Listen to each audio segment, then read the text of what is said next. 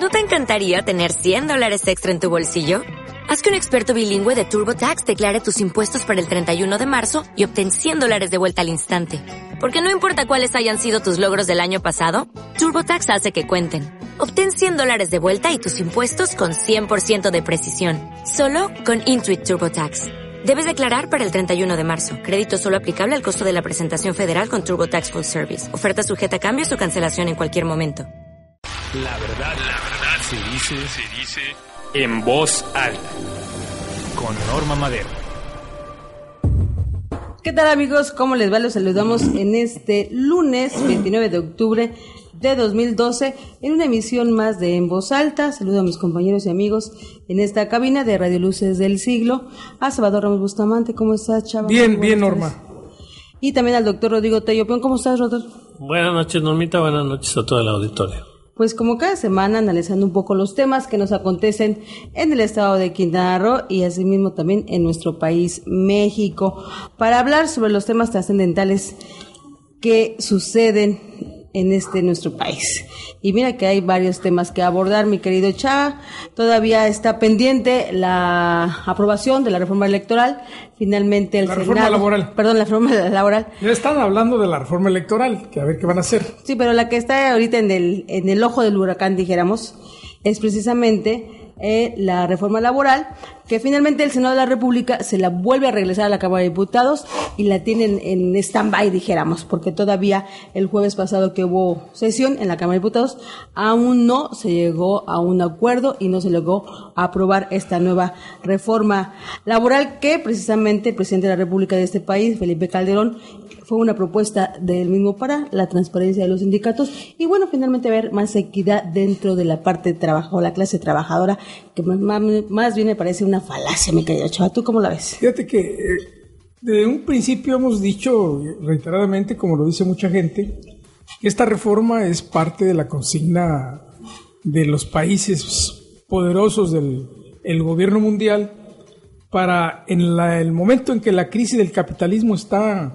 en un estado crítico y que tiene que ver con tanto desempleo, tanta pobreza, tanto problema que hay en todo el mundo, no solamente en, en nuestro país, y que el capitalismo, al no tener los recursos que requiere, pues busca exprimir más a los de abajo, pero también a los del medio. A la clase media la va empujando a las orillas, con más impuestos, también con bajarle su nivel de vida, y como tampoco les alcanza, pues buscan apropiarse de las riquezas de los estados. Para eso son las privatizaciones. Pero como tampoco les alcanza, entonces a través de la delincuencia organizada y de todas las tropelías que hay en el mundo, como el tratante de blancas y, todo ese tipo de ilícitos, para seguirse llegando recursos. Y bueno, esta reforma tiene una car- característica interesante porque el PRI le mochó en la Cámara de Diputados lo que se refería a la transparencia sindical. Y no es tanto que al PAN le interesa la transparencia sindical, sino lo que es una actitud para además de barrer un poco la basura ahí acumulada en algunos sindicatos, como en el caso del CENTE y, los petroleros, pues también darle un pegue a los sindicatos como concepto de lucha social. Y, pero en el Senado, cuando se alían el PRD, PT, Convergencia y el PAN, el PRI actúa habil- habilidosamente para no tener una derrota, porque lo iban a derrotar, pues eran mayoría, entonces suma, se suma y sacan por unanimidad el- la aprobación de la reforma y en respecto al asunto de la transparencia sindical, por unanimidad de que sí se le incluya lo que traía la, la propuesta original. Pero ahora ya Beltrones sacó una nueva frase que dice que es muy peligroso fijar una sola vía para la democracia sindical. Es decir, quiere él que siga habiendo las distintas vías para que haya, siga habiendo violaciones al, al- al- a la democracia sindical.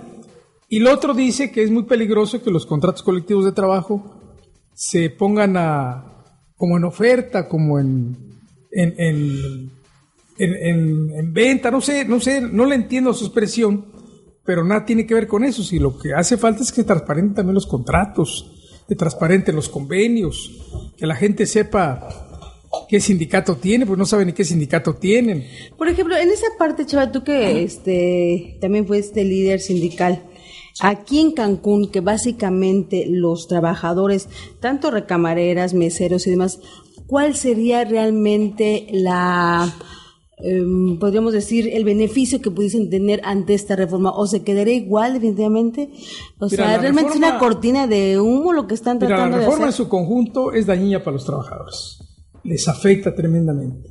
¿En qué sentido? Bueno, pues en varios sentidos. Uno de ellos, que ya lo vienen haciendo los empresarios, por cierto, es pagarles por horas. Pagarles por horas significa no darles prestaciones, no acumular antigüedad.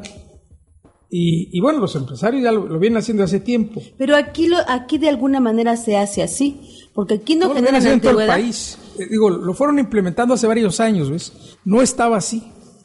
No estaba así, o sea, Pero ilegalmente. ilegalmente. Y ahora lo quieren hacer legal. Ahora lo quieren hacer legal, como el caso de las outsourcing famosas, es una triangulación para no pagar impuestos, para no crear antigüedad a los trabajadores, para cuando hay una demanda no haya quien cobrársela, para que no...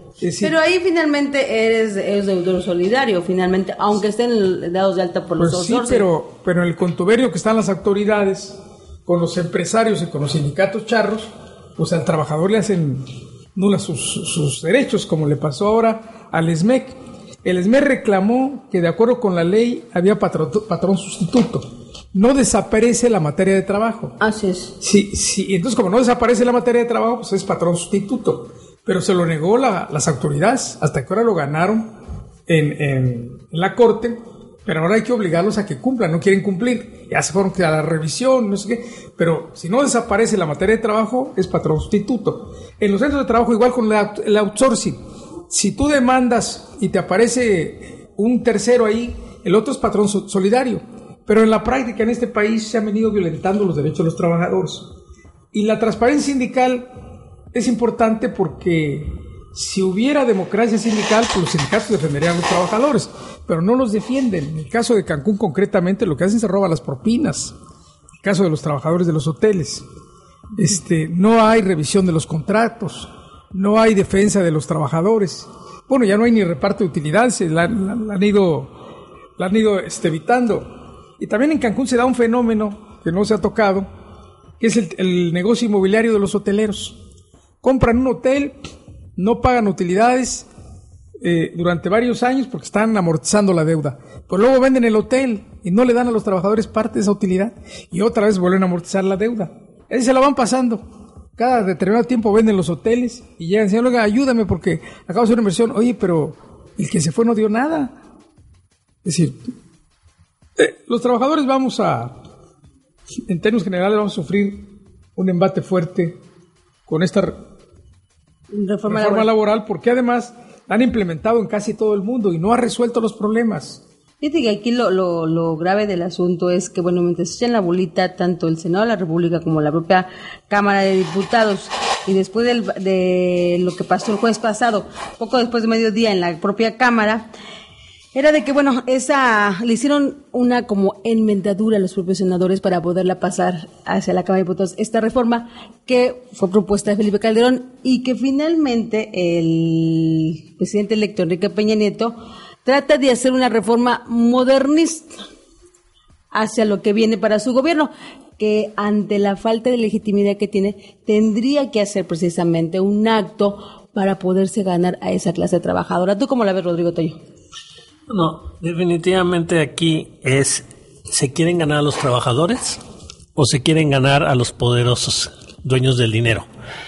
Que, que esa es la realidad. Porque ahorita que Chava estaba haciendo la explicación que estaba haciendo, bueno, pues hay un montón de representantes de los sindicatos en la Cámara de Diputados y en la Cámara de Senadores.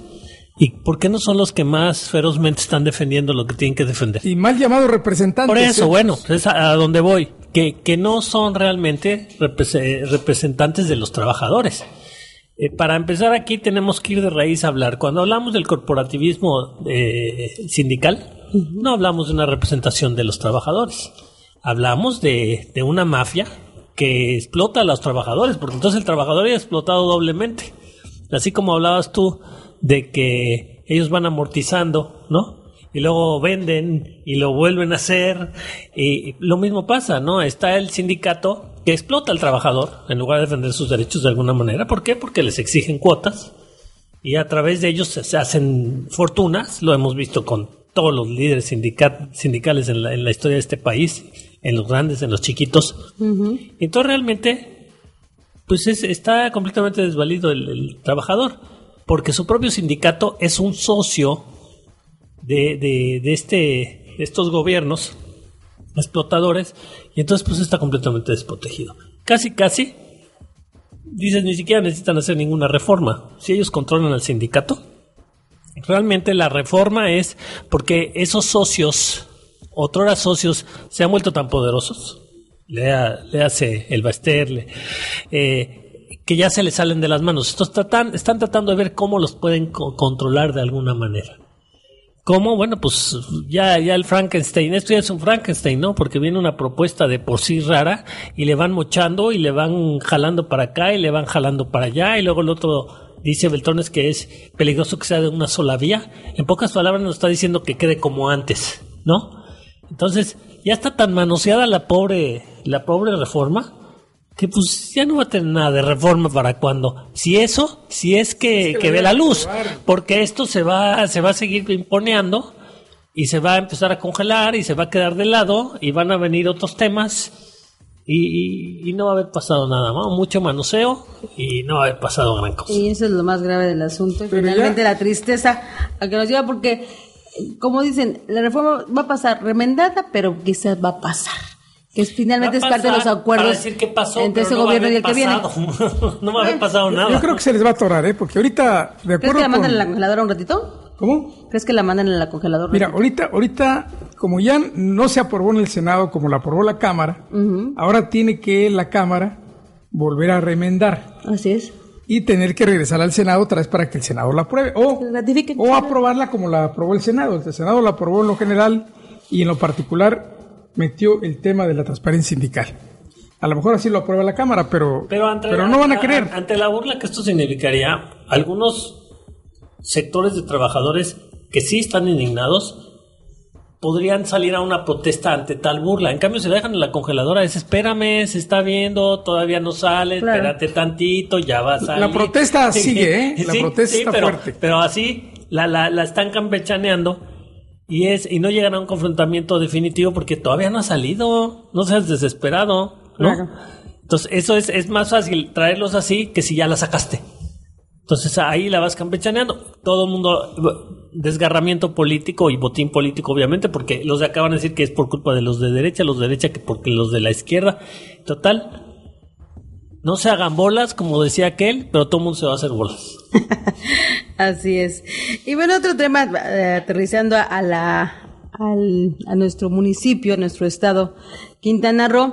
La semana pasada, eh, Salvador, don Rodrigo Tello, unas declaraciones que me llamaron mucho la atención de parte del general Anastasio, que es el de Anastasio García Rodríguez, que es el general de la 34 Zona Militar en el estado de Quintana Roo, sobre que decía que la policía o el 90% de la policía de Cancún y Solidaridad estaban infiltradas por el narcotráfico. Aquí dos cosas que me llaman la atención. Una, el que lo haya dicho un general, eh, esta información y la gravedad o la, o sea, la magnitud que, conlleva esto. Y dos, que bueno, siendo él un general, me, me causa mucha rareza. Que él, que tiene toda una formación en cuestión de militar y que los militares son tan herméticos siempre en sus declaraciones o en su información cuando se trata de investigaciones. Entonces me parece muy raro, dijéramos, que en una, en una persona así o de esta formación militar puedan decir que estén involucradas la policía cuando está llevando a cabo una investigación. O sea, es muy, muy raro. y la verdad que, pues, porque hay responsabilidad de parte del propio general si eso vamos. Que suponer que es una estrategia para algo. Yo veo difícil que sea un desliz desafortunado. Yo más bien que, que, tengo que pensar que hay una Piensa razón. mal y acertará. Que hay una razón para eso. Aquí la cuestión es, ¿cuál es esa razón? Porque además, no decir que la policía está infiltrada en un 90% es más bien decir, la policía, la narcopolicía está infiltrada en un 4% por gente que no es del narco. Porque ahora ya es al revés. Se infiltra a- al, al cuerpo. Pero si ahora el cuerpo resulta que es narco, pues entonces la infiltra- está infiltrado al revés. ¿No?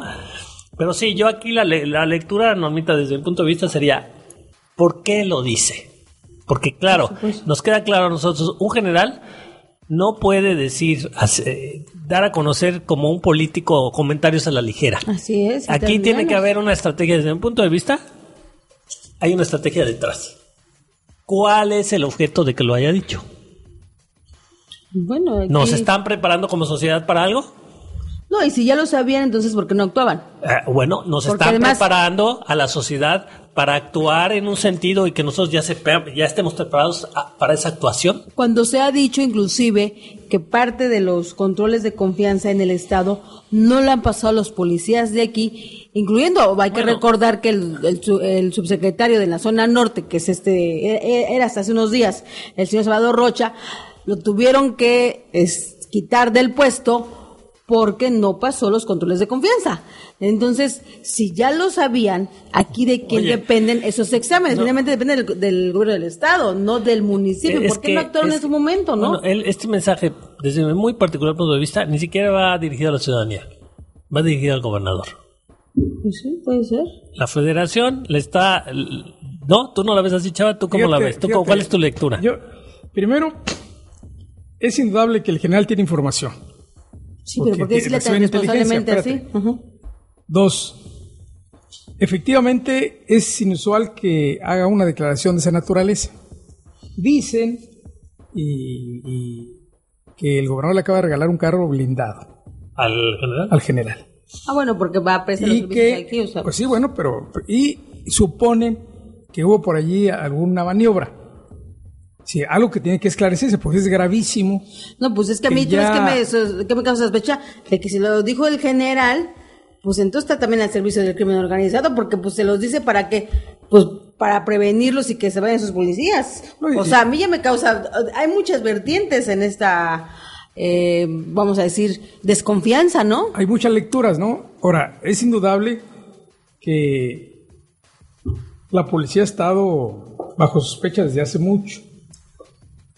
Pero también hay que re- reconocer que a los policías a veces el crimen llega y los amenaza, le dicen, ¿no cooperas o Es fuego? la opción, ¿no? Plato plomo.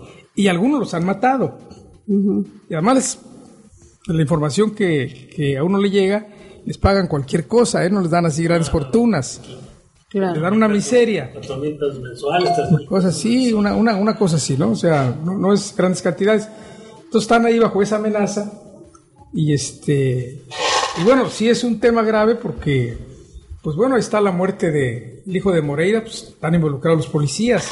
Y en muchos de los delitos graves que existen en distintas partes del país, pues a, a los primeros sospechosos son los policías. Pero esto sí mete ruido el general, saber por qué lo hizo, ¿no? Debiera de aclararlo. Aunque él dijo que no quería que le amarraran navajas, pero él se las amarró solos. Por eso, y yo no creo que, y yo la verdad no creo que sea tan ingenuo el general. O sea, aquí hay una lectura. ¿Cuál es? Es la pregunta. Pues sí, eh, aquí vale la pena preguntar y finalmente si ya ha habido declaraciones de los propios funcionarios del Estado y de a nivel federal incluso, donde la policía de Quintana Roo, y no nada más hablando del municipio de Benito Juárez, Solidaridad y de otros municipios, no han pasado los de confianza. Es uno de los estados de mayor atraso en los exámenes de controles de confianza. ¿Por qué no se actúa? O sea, si ya lo sabían, pero esto estamos hablando desde principios de enero, doctor. ¿Por qué tienen que esperar tanto Desde tiempo? mucho antes, ¿eh? O desde Mira, mucho bueno, antes, claro. por lo mismo que ya dijo el general. un para examinarlos. Mira, por eso todo- esperan, por lo mismo que está diciendo el general. Pero en todo Quintana Roo no hay prevención del delito, en ningún municipio. Pues es otra cosa. No, porque pues, es que está involucrado, es, es que es que tienes que empezar a agarrar. Ve, por ejemplo, lo que acaba de pasar hace poquito en el Distrito Federal. Un- unos tipos que asaltan a un señor ahí, le roban 125 mil pesos y los agarran. Los estaban vigilando con las cámaras. Los digo, eh, eh, eh, es da gusto saber que agarraron a alguien que cometió un delito, pero aquí en una ciudad tan pequeña como es Cancún, como es Quintana Roo, cometen delitos y nunca los agarran. ¿Dónde se esconden los delincuentes? O si los agarran luego los sueltan. Sí, porque está involucrado todo. Si la delincuencia no es solo una parte. Pues qué tristeza. Finalmente sabemos que los policías están al servicio del crimen organizado. Podemos decirlo así. Pues Sería muy grave y en un lugar o en un destino turístico como el que estamos hablando. O es parte de ese conflicto. Pero fíjate que, que desgraciadamente desde mi punto de vista va mu- mucho más allá porque hablar de que los policías están involucrados con el crimen or- organizado, pues ahí sería dejar eh, de lado a los jefes políticos de esos policías. Yo creo que es más triste la historia. Los policías no son empleados de políticos que están involucrados en el crimen organizado. Así es. Y, y- y entonces ellos, como dice Chava, no tienen otra opción. Sí, es, es- Es- es es- el, último, es el último hilito de la madeja, ¿no? O sea, Ellos eh, son, son, son, son peones. son soldados rasos, pero no es ahí el problema. El problema va mucho más Y arriba. ve ahora la acusación que acaba de hacer Humberto Moreira. Habla de los empresarios que están metidos en el narcotráfico. Y aquí se sabe en la península que algunos empresarios de Él renombre él decir, están metidos Algunos adentro. empresarios y políticos como él Pues sí. están metidos en el narcotráfico, ¿no? Él ahora está acusando a los, a los empresarios, pero él es un político que claramente está metido también en el narcotráfico. Entonces, esa es, es la, esa problemática, ¿no? Y hay algunos policías aislados que no son corruptos y que debe ser terrible vivir luchando contra la corrupción de adentro y la de afuera. Porque sí hay algunos que no les podría llamar más que héroes, que por ahí están aislados completamente y son luchan contra la, la criminalidad adentro y afuera. Ellos, ellos saben, algunos policías saben quiénes están metidos, quiénes reciben dinero, Pero no están callados. No tienen una institución que los respalde. y, y- y se mantienen al margen hasta que no les lleguen y los amenacen. Pues sí. Es decir, es un drama, por eso de nada sirve que estén anunciando en la televisión que ya agarraron a uno, que ya agarraron a otro. Todo el que agarran es jefe del, de los Zetas, o de la familia, o de, Ahora sí, el de, capo, de los ahora sí, distintos grupos. Este, es el bueno, Sí. pero Ay, sigue... Pues eso es una, también una simulación, mi querido Chava, Por porque acuérdate, Chava. lo del este el Lasca. El Lasca. Bueno, aquí es el único país donde se les pelan Hasta los muertos se los roban. o sea, se les pegan vivos o muertos, evidentemente que es eso es de risa, bueno, bueno. Vamos a un corte rápidamente, regresamos, seguimos aquí en voz alta.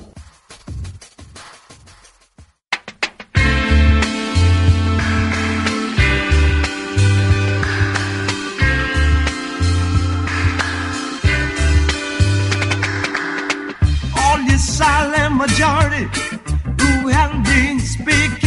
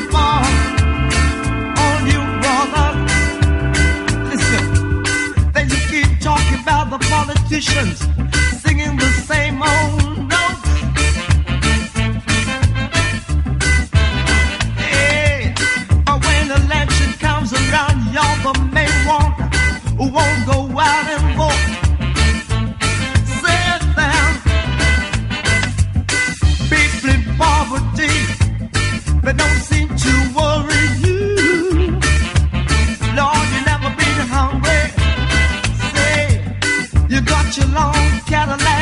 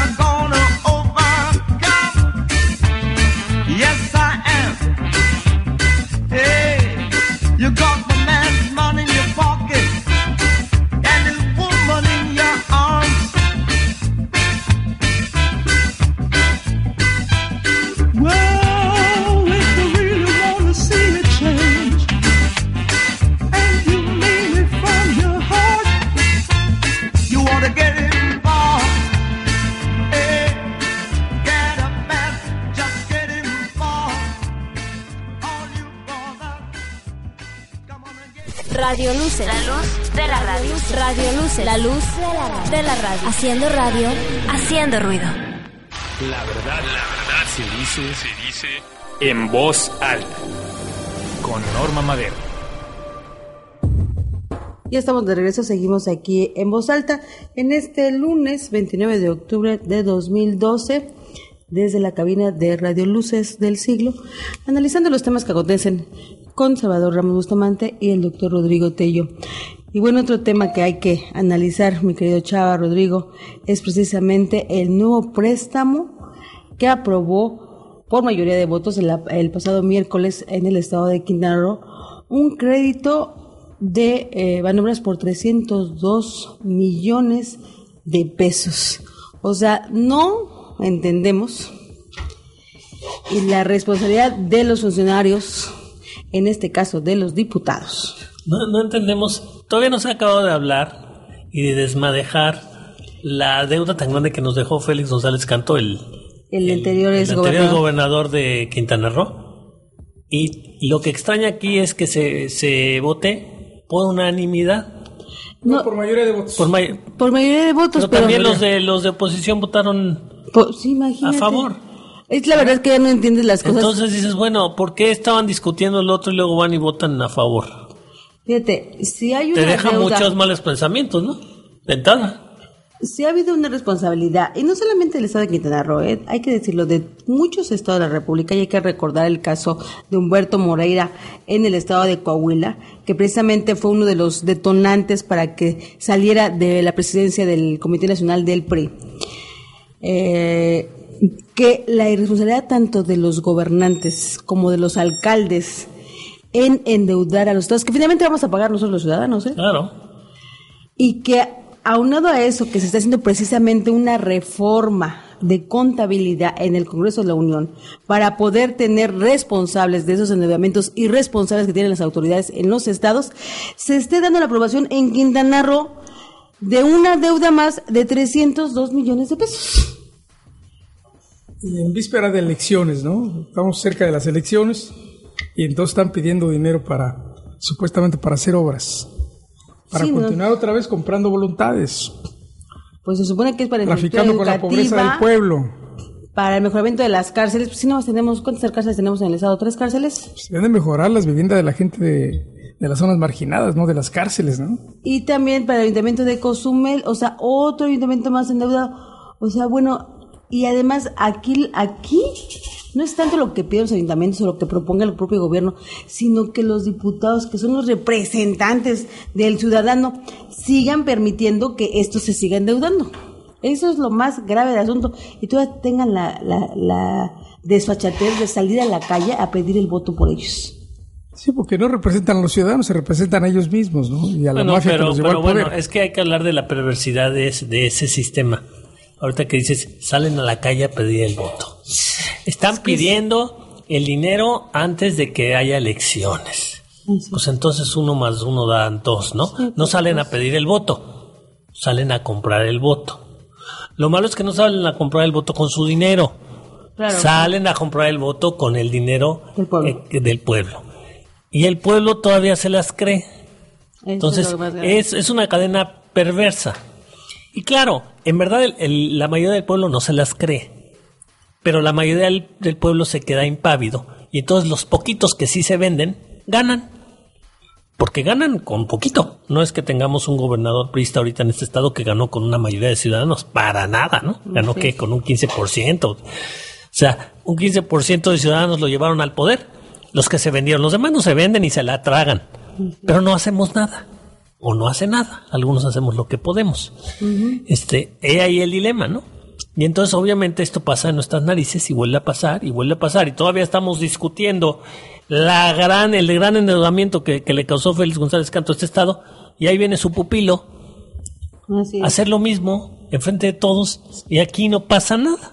Y esto no es nada comparado con lo que, con el endeudamiento que, que nos dejaron en el estado, Normita.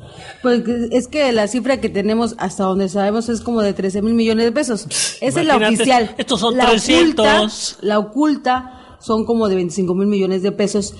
Pues ¿Qué? que son 300 milloncitos, 300 Pero si los piden el primer año, quiere decir que cada, si lo repites por los cuatro años que va a estar en el gobierno, Claro. va a llegar a 12 millones de pesos el, el adeudo. Así 12 mil millones de pesos, ¿no?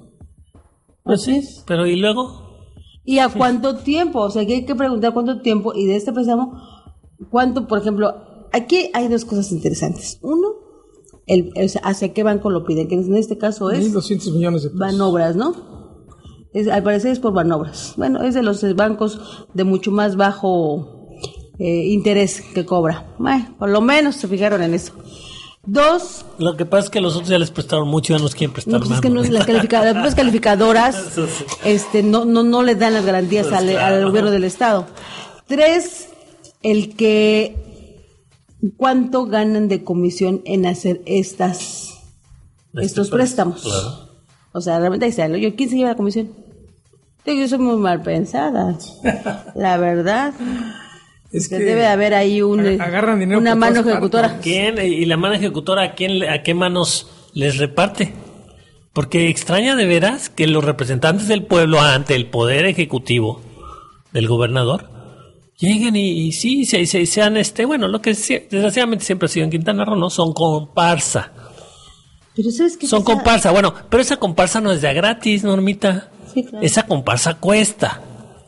¿Y de dónde sale? Pues también del préstamo, ¿no? Fíjate que aquí me, lo que me, lo que me da más coraje o lo que me hace reflexionar ante este tipo de gobernantes, porque aquí, por ejemplo, fueron los diputados, a final de cuentas, porque una cosa que lo haya propuesto el propio gobierno del Estado o el secretario de Hacienda, y otra cosa es que la responsabilidad de los diputados en seguir endeudando más el Estado. Entonces, esos diputados, o sea, no tienen conciencia. Normita, te acomo. Ah, bueno, claro. ¿Cómo no? Debajo de la mesa debió haber sido dado, debió de pasar la ¿A poco charola. creemos? Sí, no De creo verdad que Hay alguien en Quintana Roo que crea que, el- la- que fue porque los diputados creían que era lo mejor para el Estado, por favor. Pero eso, pero eh, es, perju- es, es, perju- o sea, eh, es perjudicial para todos los ciudadanos que vivimos aquí, aunque ellos sean diputados, no. aunque ellos sean diputados Pero en este para momento, para ellos, miopemente, miopemente creen que para ellos no. Pues sí. Pero van, a- ellos también son ciudadanos quintanarroenses Pero ellos y dicen, les va pero a yo, afectar. pero yo ya voy a estar millonario, ¿a qué me importa? Me Les voy a, a me voy a otro a lado y ellos y tienen les sus a- departamentos en otro, en otro país. y les- Porque la gente que nos escuchara dirá, bueno, ¿y a mí qué me importa que el Estado se endeude? ¿O a mí en qué me va o qué me viene que el Estado... Pues sí nos debe de interesar porque... Porque por una lo sencilla... vamos a pegar, pagar de entrada.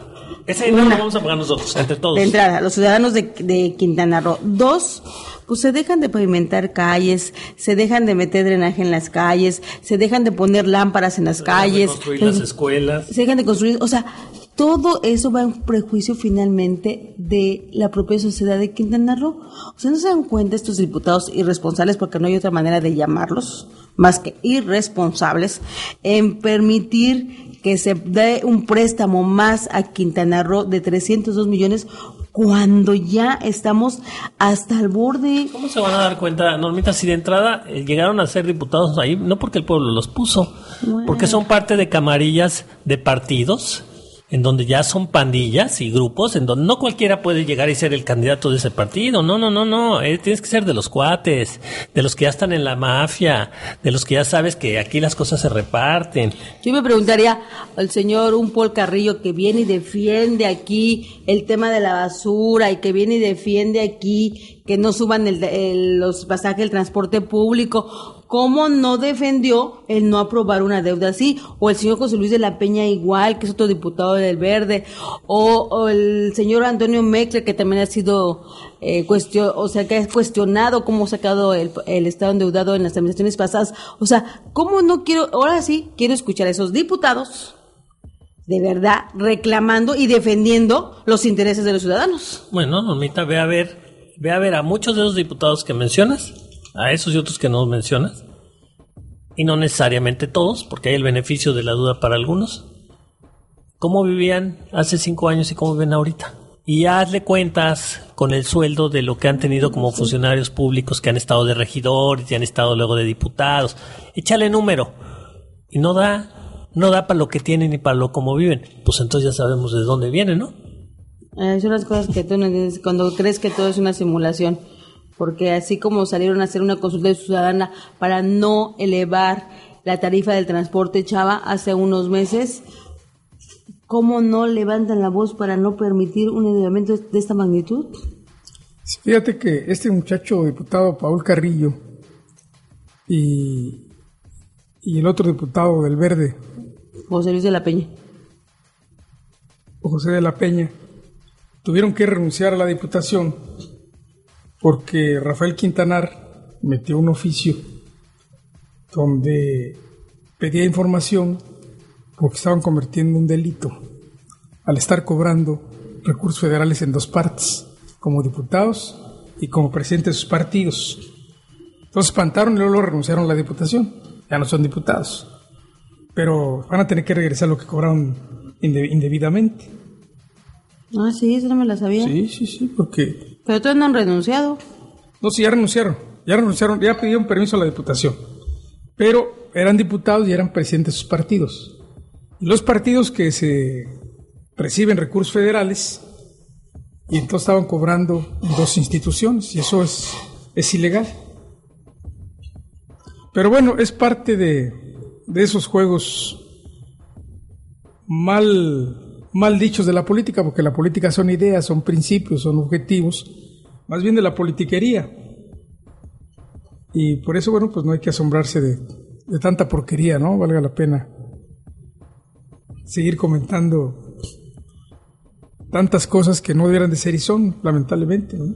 Pues sí, ese es el, el tema de la para que nos sigan endeudando aquí nuestros señores diputados. Oigan, pues muchas gracias, ¿no? Hay que dar las gracias por lo menos por esta deuda más, otra deuda más a los ciudadanos de Quintana Roo. Oye, y otra cosa que de verdad yo no entiendo, que es parte de la simulación de las sociedades, es ahora un canto por México. ¿Qué tal que el señor Gregorio Sánchez acaba de lanzar un disco que se llama Un canto por México? Una oración. Una oración, Una oración por, por México. México. Tienes razón, chava.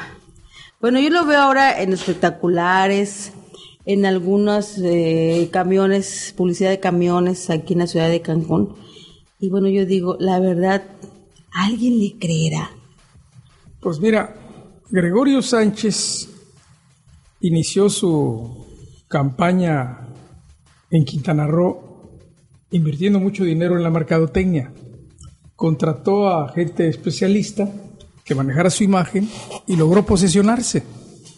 Pero pues si luego declina, ¿para qué lo hace? Pero es parte, pues, de la, de la, de la parte oscura de la política, ¿entiendes? Porque posesionarse con una imagen fabricada que no responde ni a su personalidad, ni a su manera de pensar, ni a sus objetivos, ni a sus deseos. Es una simulación, pero que sí confunde a la gente. Lamentablemente, ese, la propaganda entró, ¿eh? Por eso es lo que no fuerte. entiendo. Porque hace unos meses lo vimos también participando, porque quería participar, quería ser senador de la República por el estado de Quintana Roo, y lo vimos participando, y luego de buenas a primeras, pues declinó. Entonces ahorita va a volver a hacer lo mismo. O sea, ahorita le gusta gastar señor su dinero, no sé, pues es que ya no entiendo. Es una parte de las simulaciones, ¿no? Que ya Bueno, no pero yo creo que va más allá de la simulación, Normita. Tú, tú mira lo acabas de decir, hace una campaña. Lo acaba de decir eh, Chava. Contrata expertos para crear una, Una una, imagen. una imagen. Inviertes mucho dinero en eso, ¿no? Y después declinas. Pues es lo que Pues, pero, pero entonces espérate. ¿Y el dinero que invertiste? Por eso. Eh, Entonces quiere decir que, que, que vendió eso. Pues si yo invertí, son negocios, ¿no? Yo invertí dinero y luego me retiro así nada más, pues no, está raro, ¿no? ¿Quién me pagó para que me retire? Porque pues así nada más no te retiras si ya invertiste dinero. Entonces quiere decir que vende. A lo mejor va a ser lo mismo, a lo mejor es un negocio, vendo, creo imagen, asusto a gente y hay algunos que no quieren que yo esté en esto. ¿Cuánto me van a pagar? Por eso yo. ¿Cuánto yo- me van a dar? Y mi pregunta será. Y de ahí puede ser un modus vivendi. ¿Cree que la gente le creemos? O sea, ¿nos cree tonta la gente como Pues, para poder... no le este, importa si la gente le cree o no, mientras él tenga un producto que algún otro poderoso le pueda comprar. No, y- Asunto La, arreglado. la publicidad sí penetra en mucha gente, ¿ves? No, no todo el mundo Bueno, razona ni es- Es, analiza. parte, es, es parte de que su producto se pueda vender. Por eso la Coca-Cola se vende, porque tiene una mucha propaganda, Es ¿no? parte de que su producto se pueda vender, de que hay mucha gente que le está comprando eso y hay algunos que no quieren que se lo compren, entonces lo compran ellos. Ahora, en el fondo, él entra a la disputa con Julián, que también ahí se ve la mano del gobernador, hay que decirlo, por la presidencia municipal de Cancún.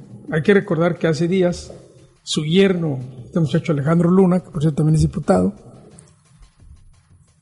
anunció que iba a pedir que a Julián se le hiciera juicio político. ¿Entiendes? Es decir, entra, entra en esa el yerno, A mí Alejandro cuando Luna. dicen ese juicio político... Yerno de Yerno de Gregorio Sánchez. sí, de sí, Gregorio sí, Sánchez. ¿Sabes qué, Chava? Yo creo que aquí primero habría que decirles a esos diputados cuáles son las causas para que dé origen a un juicio político, porque por lo que han señalado, No sabe. no lo saben. Ni siquiera saben eso. O sea, es de veras. Son puros golpes es de mediáticos. vergüenza. Son golpes mediáticos. Eso, pero que, ¿a quién creen que? ¿Creen que somos tarados, por Porque se favor? dice que Alejandro Luna está preparándose para ir con el PT a la competencia por, Ese muchacho, por pero no, pero mira que se retire que se vaya a su casa. pero, pero, pero aquí está haciendo, doctora, aquí está haciendo un juego de distracción y viene a romper una posibilidad para tratar de favorecer al PRI, pues, está claro. Si no es que él vaya a ganar y que esté... Serán no, tan no. ingenuos los del PRI que, que es para favorecer al PRI, mi querido Chava, por favor. ¿Quién les crea a los del PRI? Bueno, para favorecer al PRI en la medida que atacan Sí, al presidente municipal de Cancún, pasada. ¿A que le hace mella al PRI.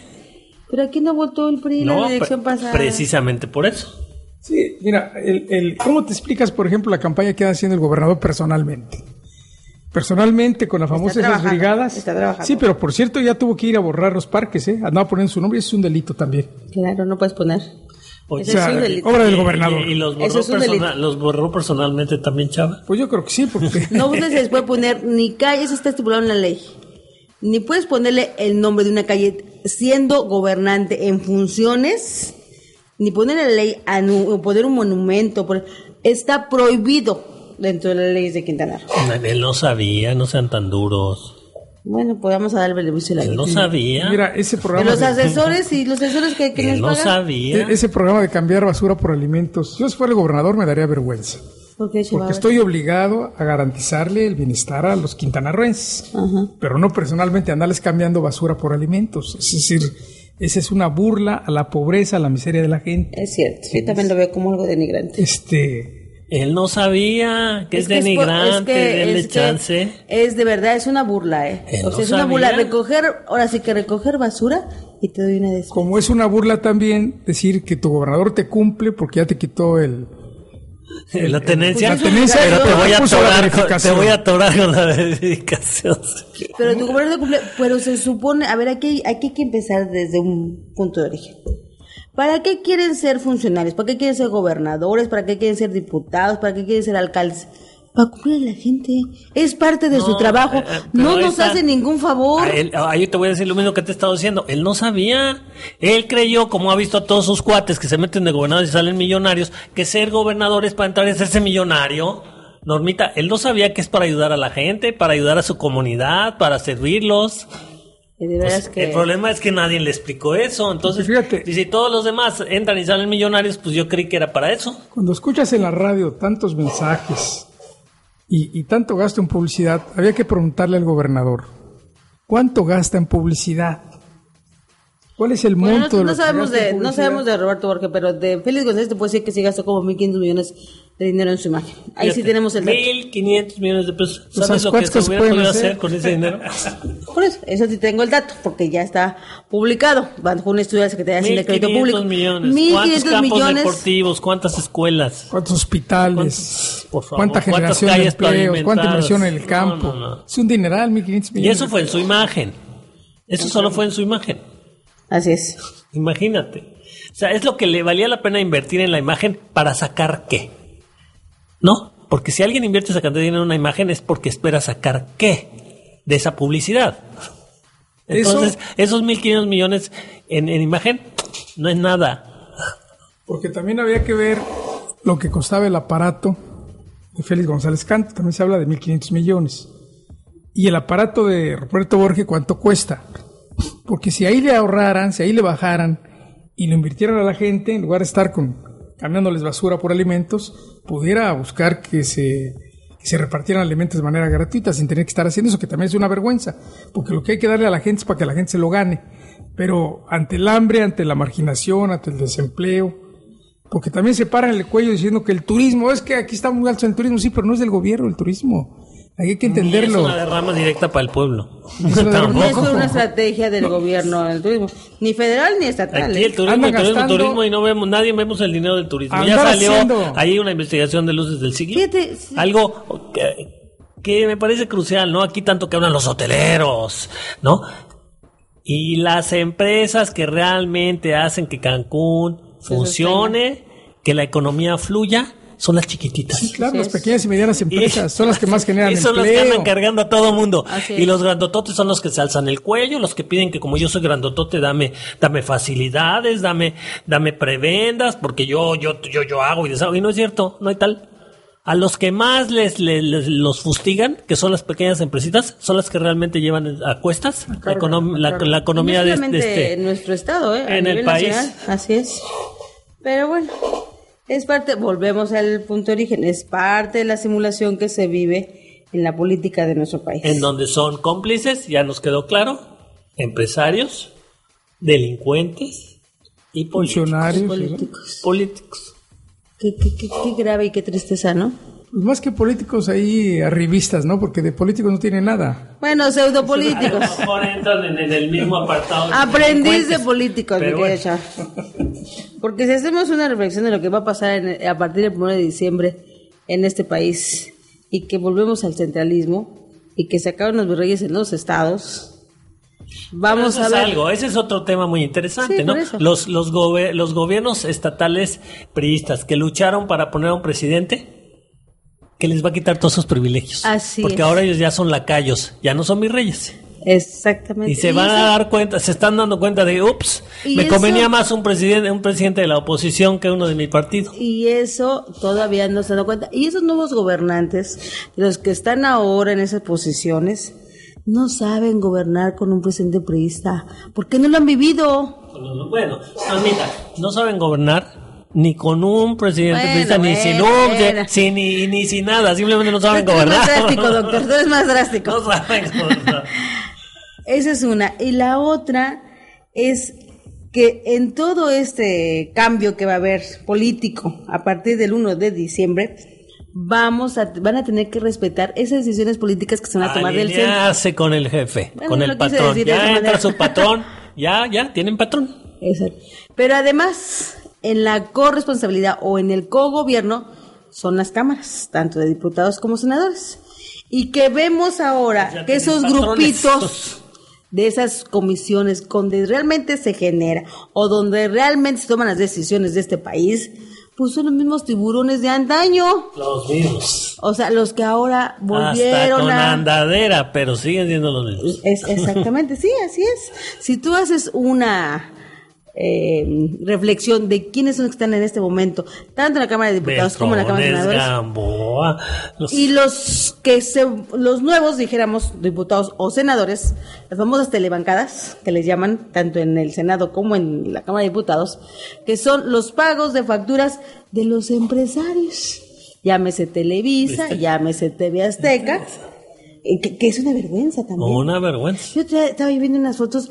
¿Te acuerdas de Gerardo Lisiaga? El comentarista deportivo que tenía en televisión. Ah, pues es diputado. No. No, no, no está formidable. No, te das una divertida ahora que yo estoy a la Ciudad de México a checar los diputados y senadores de nuestro país. Bueno, te das los que volvieron y los nuevos diputados y senadores del país en esas famosas telebancadas que vamos a ver las tomas de decisiones en los próximos eventos, en las próximas sesiones que va a haber en estas cámaras para saber cómo van a manejar la política y la economía de nuestro país. De verdad, qué vergüenza. El otro día decía Andrés Manuel López Obrador que las cantidades multimillonarias que gastó Peña Nieto y, los periodistas en la campaña van a tener que pagárselo a quien se los financió. ¿Cómo? Pues con mayor, más corrupción, entregando más empresas del Estado, las pocas que queda, por eso les surge entregar el petróleo. Empresas y bienes del Estado. Pero todo eso no va a ser más que una mayor crisis en el país. Hasta ver hasta cuándo estalla la, la olla, ¿no? Porque le están metiendo presión. Y Peña Nieto con esa última gira que hizo, que por cierto le acaban de publicar todas las fórmulas mágicas que dio el 3 en Europa, donde dijo que no, que la que no era crisis, que era un problema de confianza. Y va a seguir siendo un problema. Si ese es el problema, estamos amolados porque nadie le tiene confianza. Pero los, todos los europeos se quedaron mirando y dijeron, ay, Chirrión, es un problema de confianza. La crisis, el no crecimiento de la economía, el ¿Y sabes desempleo, qué pasó? el aumento de las ¿Y sabes qué deudas, pasó? empleo. Ellos tampoco le tuvieron confianza. Dijo que dijo tantas cosas que dijeron, pues con razón, porque yo tampoco le creo. Hombre, digo que la mejor manera de estar cerca es estar cerca. Ah, qué, qué sabiduría. no, hombre, ya la hicimos. No, no, no, no, le hicieron, le hicieron ahí, dice la nota, la, la fórmula mágica para resolver la crisis en el mundo, Peña Nieto. Wow. Una serie de tonterías que qué vergüenza. Pues veremos cómo siguen los días y los acontecimientos en nuestro país con todos estos cambios, entre comillas, de la nueva política en que se va a desarrollar en los próximos seis años. Les agradezco, Salvador Ramos. Muy bien, muy bien, Normita. Nos vemos aquí la próxima semana. Gracias, Rodrigo. buenas noches. No, hombre, muchas gracias y nos despedimos, nos escuchamos la próxima semana. Pásala bien, buenas noches y hasta la próxima. La verdad, la verdad se dice, se dice en voz alta. Con Norma Madero. Radio Luce. La luz de la radio. Radio Luce. La luz de la radio. De la radio. Haciendo radio. Haciendo ruido.